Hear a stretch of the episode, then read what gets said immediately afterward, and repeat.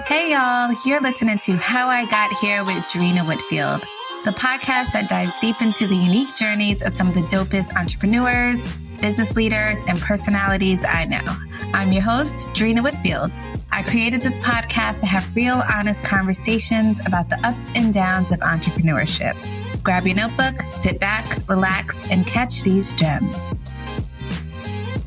Today, I am chatting with LA born and bred artist, freedom fighter, New York Times bestselling author, co founder of Black Lives Matter, and founder of Dignity and Power Now, my girl, Patrisse Cullors. Hey, P. Woo, woo. I'm body rolling in my It was a delayed reaction. oh, Lord. so I'm really excited to chat with you today. You know, I kind of know your origin story, but I am really excited to help share it again with folks who may not know how you got to this place where you are today. Yeah. And so Patrisse and I met, I want to say like four years ago, right? I don't know. Was it 2016? Three or four years ago through a mutual friend. It, when did the book drop? 2018. What year? 2018. So we met, we met maybe 2017. Okay. Right before she was about to drop her book, When They Call You a Terrorist, The Black Lives Matter memoir.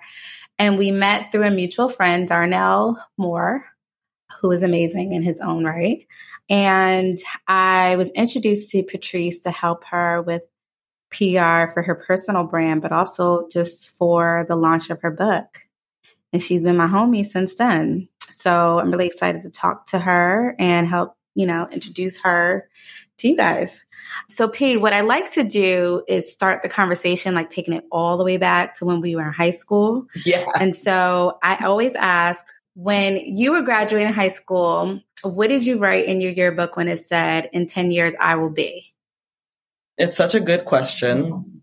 I think at that time, I definitely was like, in 10 years, I will be a freedom fighter. I, I, I knew exactly what I wanted to Of do. Of course you did. Of course. I was already the high schooler, you know, that shaved my head. Like I was wearing my hair natural before it was cool. I was the high schooler that didn't wear a bra. I know I was that person. And so I, I was also the high schooler that was burning my bra because I was like, you know, F the establishment and F patriarchy. So I knew that in 10 years I'd be a freedom fighter. I didn't know how, I didn't know what through, I didn't know what it would look like, but I knew. Of course, you were burning a damn bra in high school. Like, what? I mean, if y'all know Patrisse, y'all already know this is how she was from day one, defiant. I remember I saw, I remember you showed me like a picture of you in high school, and it was like you were holding up a sign. Your hair was all natural, and you were just looking like you were yelling at somebody. I was like, "Look at Patrisse, already young P yes. out here." Was what was your first job that really got you into activism? I know you were like, well, let actually tell me about the bus riders union. Was that your first job? You would say? Okay, so my first first first job was working at a Rite Aid in Canoga mm-hmm. Park. that was my first first job, but that's important because when I worked at that job, I was like, and this is no diss to anybody who works at Rite Aids, you know, or or CVSs or anything like that. But I was definitely like, I cannot do this. Like, this is soul sucking. This is not what I want to be doing. And I was 16 years old at the time. I was just like, I want to be, I want to help change people's lives. I want to help change my family and community's lives. So my first like job that I would say that was, you know, on taking me on the track of being a freedom fighter, definitely the bus riders union, which is still exists. And when I was working at the bus riders union, I was specifically focusing on youth and organizing young people. And i was a young person myself. So i was bringing in young people to to make sure that we had a bus pass. A lot of young people were uh, unable to access the $20 bus pass that existed. And i was helping main uh, streamline that process and really pushing for the Metro board, um, which was the MTA board at the time, to create a more streamlined process for young people.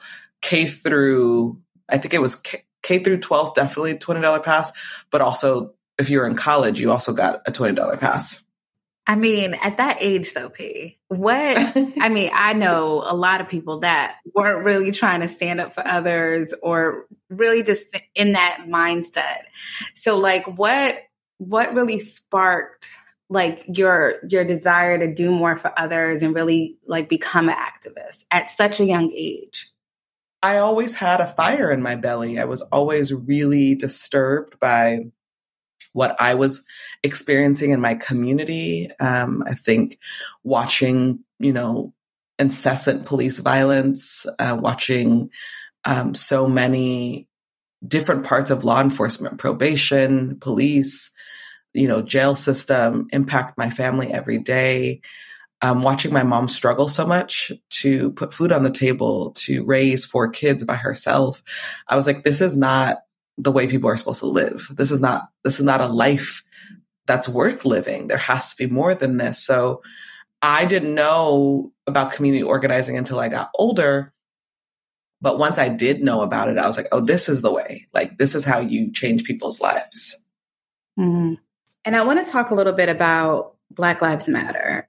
We know it all started out of frustration over the acquittal of George Zimmerman in the shooting of Trayvon Martin, but I want to talk to you a little bit about the impact it had. Why do you believe this one hashtag, Black Lives Matter, turned into such a movement? You know, I think that in 20, I mean, I don't even want to say 2013, but I think that when we started BLM, there was a hunger for, especially for young Black people, especially for those of us who grew up, you know, around state violence, around mass incarceration, there was a hunger for us to change those conditions. We were tired of seeing Black people being killed by the police, being taken off and hauled off to jail and prisons. We were tired of watching the indignity of Black people, the, the uh, inhumane conditions be showcased as normal. And I think there was a deep desire to shift what we all knew was so effed up about living inside this country. And I think that's something that was, especially for those of us growing up in the 80s and 90s, and we know what the 80s and 90s looked like and felt like, and the desperation and the total neglect of our communities. I think it was like a pressure cooker, and and folks were ready to to truly rise up. And when you and the, your two co-founders created BLM, just even came up with the concept, did y'all ever imagine that it would get to where it is today? No, no, no. I don't think I don't think any of us did, and you know, I think it's you know important just just for this podcast for folks to know that I'm no longer with the organization Black Lives Matter, but obviously there's a larger movement, and I never saw, you know, never mm-hmm. thought the larger movement would be so massive and so big and also resonate across the world. You know, you you know because you went with you came to be with me to Australia to receive the Sydney Peace Prize and you saw the yeah. the the the how much Black Lives Matter meant for people around the world. And so yeah, I think that, you know, it's powerful to see Black Lives Matter in Canada and the UK and, you know, the folks in Australia they don't have a Black Lives Matter, but they have used that framework to fight police violence. Um, one of the young women yep. that we met there, Latoya, she's been fighting for her brother, you know, justice for her brother who was killed when he was in custody. Um, they put a spit he- spit hood over his head and he choked. And she's now getting spit hoods banned in Australia. And it's it's this work of so many of us, you know, so many mostly black women who have changed the conditions for our communities. And I think that's what's, you know, so powerful. Um, and I, and I, I don't think we realized that it was, it would resonate the way it did, but I'm so glad it did. And I'm so grateful. Mm-hmm. Yeah, I mean, thinking back went to when we went to Australia, remember how they were like just so welcoming to you yes. and just like the Black Lives Matter movement in theory, right? But when we were on the ground, it was like a completely different reality. Yes. So they were welcoming yes. to you in the movement, but the the people who actually live there were yes. like, this shit is still wild. Yeah. yeah. It was really, I think it was such a trip. we were like, uh, what is happening? Exactly. And I feel like I've seen that across the, the world, actually, you know, where I've been in um, the UK, you know, literally talking to reporters and being and them laughing at Black Lives Matter folks inside of their mm-hmm. own country and being like, can you believe that they started a Black Lives Matter here?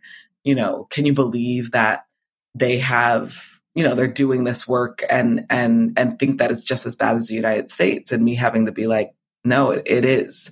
And these are the reasons why it's also bad here in this country and why you should be standing up for Black lives. Yeah. Just thinking about how it's had like nat- the international acceptance, you know, on paper. When it comes to like being here home in the US, like how do you how have you personally dealt with like the dual sides of the BLM movement in your work? So there's folks that support and will go all in, but then I'm sure there's a mass of I mean, I know because I've I've been with you where you've gotten death threats, you had to have security, but how do you, I guess, maintain a sense of mental stability in the midst of all that? Because people don't understand how like hard this is on you personally. hmm Having a really strong community of support. like having my family and friends who like love me and support me. I think also just doing normal ass shit you know, just just living my life and not allowing that kind of stuff to disrupt it. I think also just being, you know, connected and staying connected. It's really easy when you are in this world and and you have 24 hour security and you know to not feel connected to people and it's a very mm-hmm. important for me like and and the work I'm doing now you know, with with the Crenshaw Dairy Mart and with my art practice and, and now, you know, working on television and film, I, I feel like it, it keeps me Come connected on. to, to human beings. Thanks. It keeps me connected to human beings and it keeps me motivated to stay connected. Mm-hmm. What's the Crenshaw Dairy Mart? The Crenshaw Dairy Mart is one of my favorite places in the whole wide world. It's a former liquor store in Inglewood that we've converted into an artist gallery. Um, and we're working with people, you know, across South Central and Inglewood uh, to develop this really beautiful art space that speaks to the community and speaks to its needs. We've been, you know, uh, building out this amazing pod called the Abolitionist Pod. We built built one earlier this year for the MoCA, which is a, uh, the Museum of Contemporary Art here in Los Angeles, and now we're building a new one for uh, the Care First Village, which is a transitional housing village. And the Abolitionist Pod is actually a literal geometric dome, which creates a vertical garden where we can, you know, plant like 2,000 plants in it. It's been really healing uh-huh. to be able to do that kind of work, especially you know, amongst one of probably the hardest years of my life. Yeah. Because I mean, at the, at your core, you're an artist and a lot of people don't know that. Um, mm-hmm. But Patrisse is an artist, y'all. I've seen her perform a few times, and this is what truly makes her happy. Um, where she has those belly laughs and that big ass smile, and it, she's extremely passionate about it. And so now that you've kind of pivoted from working day to day within the BLM network. What is your hope for, you know, just your your path forward? What are you really passionate about right now? Yeah, then thank you. I know so many people don't know that I'm an artist, but more and more people are realizing that I'm an artist and seeing my work and seeing my practice. But my my main thing right now is just like using art and being and developing Black creatives and supporting my work as an artist, as a Black creative, but also other work, other other Black creatives' work, especially inside of my city, especially inside of of this county here in Los Angeles. That feels really important to me. I think Black creativity is the epicenter of how we heal and transform and evolve our societies. Is that kind of why you wanted to write a memoir? It, was that the driving force behind you sitting down and writing when they call you a terrorist, a Black Lives Matter memoir?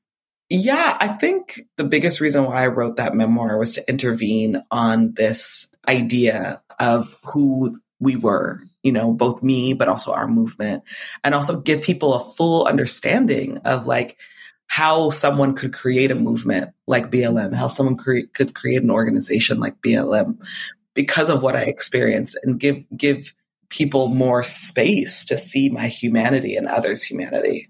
Mm-hmm.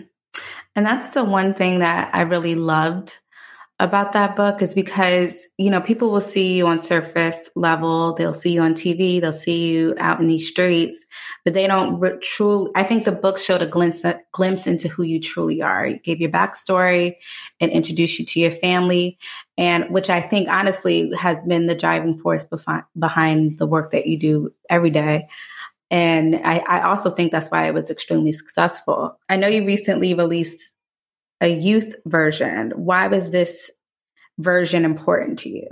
Yeah, you know, I really I've been working with young people since I was a young person and I really wanted to release a a YA version of the book so that other young people could feel moved by it and grounded by it and every chapter ends with a set of questions. I have my journal entries from when I was a, a child and for my journal we we broke out the young Patrisse journals and then also like images for my journals and my family. And so it's really feels like an archival book. It felt really special to be able to release it. And you have a new book coming out, right? 2022? Oh, I do. January 25th, 2022. An abolitionist handbook. Yes. Yes. Wait, January 25th, 2022? Yep. That's the date? Yep. And so it's, I read that it's a framework for everyday activists, right? So why was it, what sparked you creating this, this new handbook? Yeah, I wrote this handbook because honestly, abolition is at the center of every single thing I do, you know, whether it's art, whether it's activism, whether it's TV show writing, like I'm always bring an abolitionist lens to everything I do. And so it's really important for me to break down what abolition is. I chose not to write like a, a highbrow academic book. Instead, I'm, I'm, I wrote something that was really about how to offer folks this opportunity to talk about abolition in relationship to how we treat each other. You know, I think it's not a surprise that I was, you know, really viciously attacked by the right wing media. But so much of that, those attacks really happened because of internal conflicts inside of our movement, inside of black, inside of, inside for black people. And I think if there was more of an abolitionist culture, there would have been less harm that I experienced. And I think, and for so many, there's so many black leaders, black women leaders and black male leaders who are experiencing harm every single day because of internal issues. And I, I just don't think we have a really good framework. And I think abolition can be that framework. Right. When you say internal issues, what, what does that mean for someone who may not know? Just like is it miscommunication, lack of communication? Sometimes, you know, with movements and just organizations, period, there's too many chiefs and not enough, mm-hmm. you know, supporters. Do you feel like that's mm-hmm. what those internal issues are or have been? Yeah, you know, I think with with any movement like you said and any organization there's always conflict. So conflict isn't the issue. Conflict can be about anything and everything and you know this you know, given the work that we did together. Conflict can be people feeling jealous because one person's being, you know, given an opportunity and another person isn't. A conflict can be someone feels upset because, you know, the organization isn't doing what it said it was going to do or it's not moving quick enough for you. So there's so many reasons for conflict. And I think those details are less important. But what's more important is that mm-hmm. we don't know how to deal with conflict. And that's not just a movement issue. That's an issue across the country. I'm even thinking of what's happening with Dave Chappelle Um, and while, you know, the Dave Chappelle special mm-hmm. was unfortunate, more, mo- mostly because I think, you know, he's in the middle of processing a lot of things he doesn't fully understand and he doesn't need a platform to process things he doesn't understand. But what's more unfortunate to me is like the backlash that not that he's facing, but the kind of energy that gets created when we don't know how to deal with conflict. There's a lot of disposability. There's a lot of, you know, well, F him. There's a lot of like, well, F trans people, you know, that ter- it doesn't create more healing. When I'm thinking about like abolition, I'm thinking about abolition as a way to deal with conflict inside of movements, inside of families, inside of communities.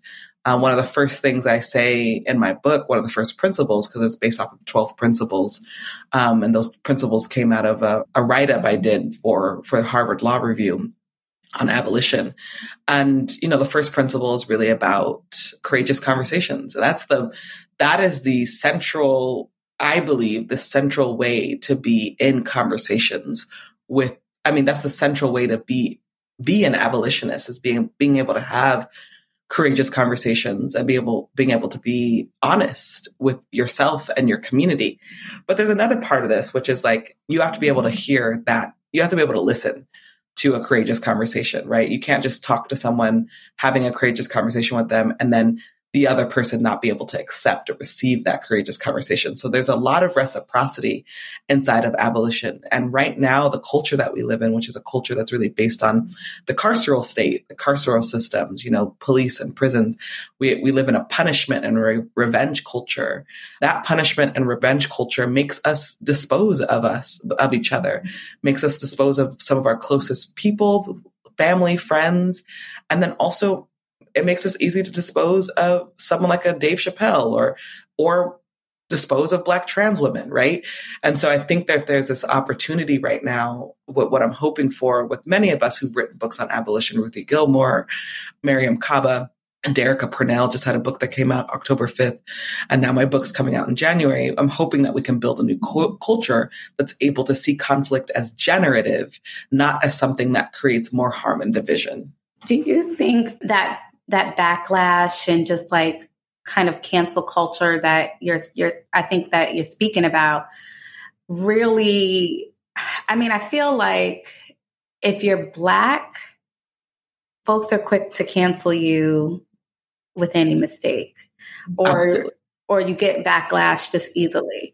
Why do you think that is though?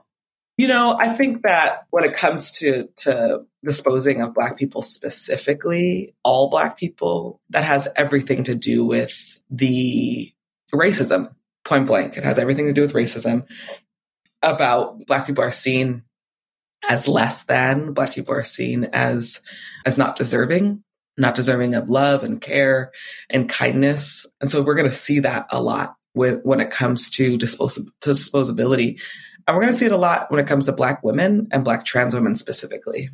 Mm-hmm. Do you feel like our social injustices and just like our civil rights movements have taken a back seat during the pandemic? No. Or do you think it's been not intensified? At all. I, I think it's been intensified. I think what we have seen is our movements have actually, you know, the, the honestly, the minute we knew a pandemic was happening, we stepped in. We stepped in and I know here at the local level, especially around incarceration and policing, like we were, we were on it. And at the national level, obviously we saw an uprising happen during this pandemic.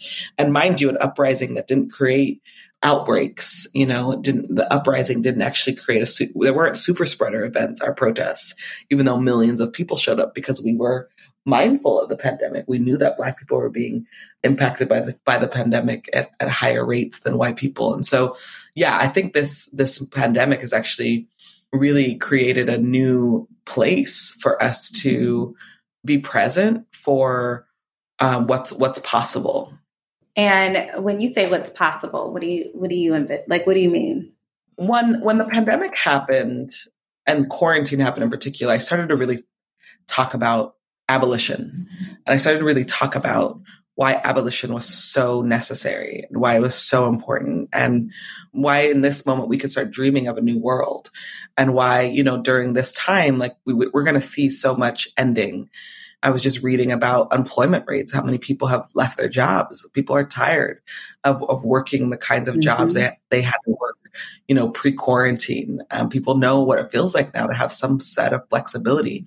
You know, frontline workers, are, our essential workers are exhausted. They're traumatized and we, we haven't changed. You know, we're coming back into um, real life. And I'm like, man, we didn't take the opportunity to really dig into abolition. And so we have to keep dreaming. We have to keep imagining a world where all of our needs are met, where we all get to experience dignity. Mm-hmm. Is that kind of what sparked you creating your show Resist on YouTube Originals? Like, how did that come about? Yes. Yes. Um, we created Resist because we wanted to respond to, we wanted to show people what it looks like to organize, what it takes to organize. We wanted to give people the opportunity to see a show where, you know, people were, were on the ground and truly creating a new infrastructure for a city and for, for a place. And so that's definitely why we, we, you know, me, Mervyn Mercado, and Dream Hampton executive produced um, Resist. And how how often is it going to come out? Like, what are some of the topics that you guys cover? So, this was just a limited series. It's on the YouTube originals now, and we really look at you know we we follow a few local organizers here in Los Angeles, and we also look at the role of ending the the jail expansion here in LA, which we at the end of the series it looks like we mm-hmm. lost, but you know, plot twist, we won. And we, we would win a year later. We would stop the women's jail from being built. And then we would stop, you know, we stopped the mental health, the quote, mental health jail. I remember that for, I don't know if that was like the first activation. Yes. With Resist LA. Remember? We guys like made the the jail beds outside of, was it the county? was, the first was it the courthouse? Which one was that? It was not the courthouse, but it was the county board of supervisors thing. Y'all, Patrisse had me out here in these streets, okay? Y'all know I don't be out here like that, but she had me out. she had me out there. But I mean, I think I think that's the I think once people get to know you, they hear your story, they hear how passionate you are about advocating and fighting for the rights of others you encourage them and inspire them to get involved. I mean, that's honestly what happened with me. I was because normally Dreena would not, okay? But Patrisse was like, Yeah, we're building like jail beds outside of like in your LA way. We're gonna be building these cool beds outside. I mean, it was a whole thing. I've never seen anything like it. How many beds was it? Was it like a hundred? It was. It was 100 jail beds that we created. She had like people selling candles. It was just a whole thing. And those white people were not prepared. they were not prepared. Till this day, I think that that was my best activation ever. Like a hundred jail beds. It was epic. We got really, you know, many people to volunteer their time. Yes, that's my best activation, my most exciting mm-hmm. activation. Nobody got arrested. It was like hella organized. It was hella organized. How important is it for you to connect with up and coming activists? Because I feel like that activation, you just saw, I just saw you in a different element. And I saw so many younger people than you and I really getting involved. And, and they were looking at you like a leader. So, how important is it for you to, you know, connect with younger activists who want to get involved like you were at age 16 to 17 it is so important for me to connect with younger activists. I feel so connected to younger activists. I so i feel so proud of them. I remember being a young activist and wanting you know support and wanting someone to connect to. And so there's there's a there's a bunch of young people that i've been working with and, and really supporting. Tia, Tianna Arata is one of them you know the young woman out of San Luis Obispo who's facing almost, I think, 13 misdemeanors right now for her activism. Obviously, Thandiwe Abdullah, mm-hmm. Melina Abdullah's daughter, and so many other young activists. Um, all the all the students from Students Deserve. I love all of them. Mm-hmm. What's the day in a life like for you now, P? It usually looks like waking up, taking getting my kid ready, taking him to school, and then it looks like coming home, working. You know, I'm I'm doing a lot of pitch meetings and meeting a lot of people inside of Hollywood entertainment around around my work with Warner Brothers and, and building out this TV film slate. Hollywood. Hollywood. Uh, it looks like working on Crenshaw Dairy Mart and, and supporting the work there and really developing the Dairy Mart as an art institution inside of Inglewood and South Central. It also looks like taking care of myself, like drinking a lot of water. I have my green juice here with me right now. You remember all my green juice? Of like, course you do. of course. Some things don't change. Baby. Yeah, Patrisse used to get on me. It, it really don't. It really don't. Because I remember you used to get on me so bad when we were on your book tour, and you were like, "You got to get a green. You need some ginger. You just used to have all these holistic, organic LA shit that you was just trying to recommend me. So of course you'd have your damn green juice next to you right now. Yes, it's um I, it's it's life, you know. Green juice is life. I can't help it. So yeah, girl, you know, I'm really grateful for the work I was able to do at Black Lives Matter, and I'm so glad that there's new leadership there. You know, it's it's been really powerful to see this that team really develop, and I'm I'm excited to be on my new journey and be doing the work that I'm doing now. I'm excited for you. I'm really honestly, P. I'm really truly proud of you. You are so multifaceted. You're super talented and intelligent. And I just, I'm happy that folks are getting to see another side of you, of like who you truly are. Because, you know, the media will paint you. You know, I, I work in this space and you've done this shit for how, however long, but the media can paint you however they want to paint you. And I'm just glad that folks get to see who you truly are. One thing I want to ask is like, what are some of the common misconceptions about you that have been floating around out there? I know there's been a lot, but is there like two that you're just like, I don't understand where they got this shit from? Yeah, I mean, you know, first it was that I was a terrorist, and then they realized that that wasn't going to stick. Now, you know, I think the most recent shit is that because I'm a Marxist, I can't, I can't have property and homes and yeah, I think it's important that you know I don't I don't really talk about this with, with many people, but you so it's important. You you know you met me in in one of my first homes and that's why i was like what the hell? I feel like I was like where Girl. the hell are they getting this information from? I'm like i've been in this house. Okay. I crazy. Yeah you know i think it's the it's it's what the right wing does to manipulate communities and people and i think one of the one things I just want to name is like home ownership in the Black community is so critical and important for generational wealth and for being able to provide for the next generation. And number two, I think it's important for people to know that should never be ashamed of being a being a homeowner and it should never feel shameful. There's so many black women activists leaders who are homeowners and thank goodness um, we are often the ones that take care of our whole families. And so it took a lot out of me this year you know the, the kind of lies and the misinformation and disinformation spread about me. But i also will say that that's what comes with the territory of being a leader and that's what comes to the, t- the territory of of being you know, of being seen as someone who is powerful. And it's my, it's important for me that I don't let, let them, you know, the government, right wing media decide who's powerful and uh, decide, decide. It's imp- important for me to not let right wing media take away my power. Um, that's so important. Mm-hmm.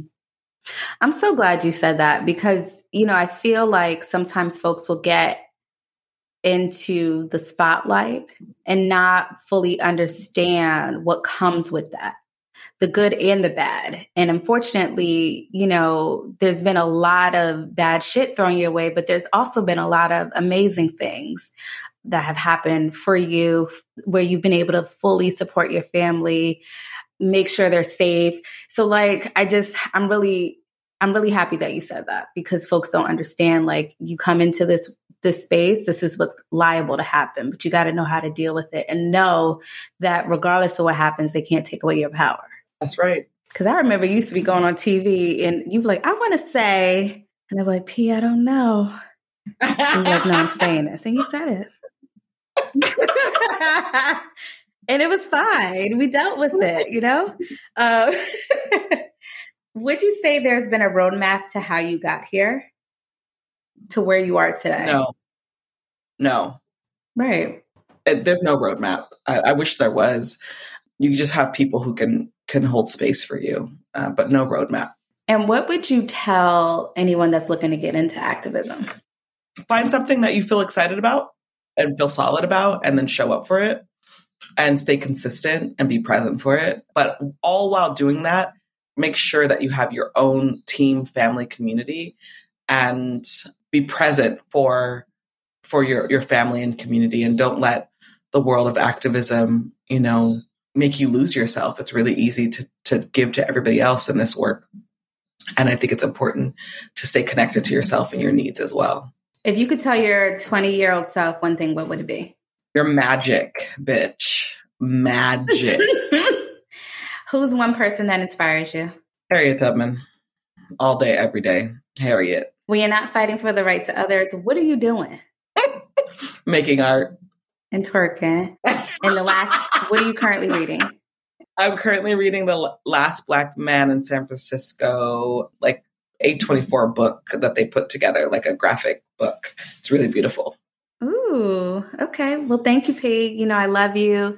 I am extremely grateful that God had connected us. Uh, we are forever entwined. Yeah. And I'll always be here for you. So thank you for joining me today. I love you, fam. This is great. You're the best. Let me know when you're coming to Los Angeles. It's too cold in Jersey now. it's really not. It's 70 degrees today.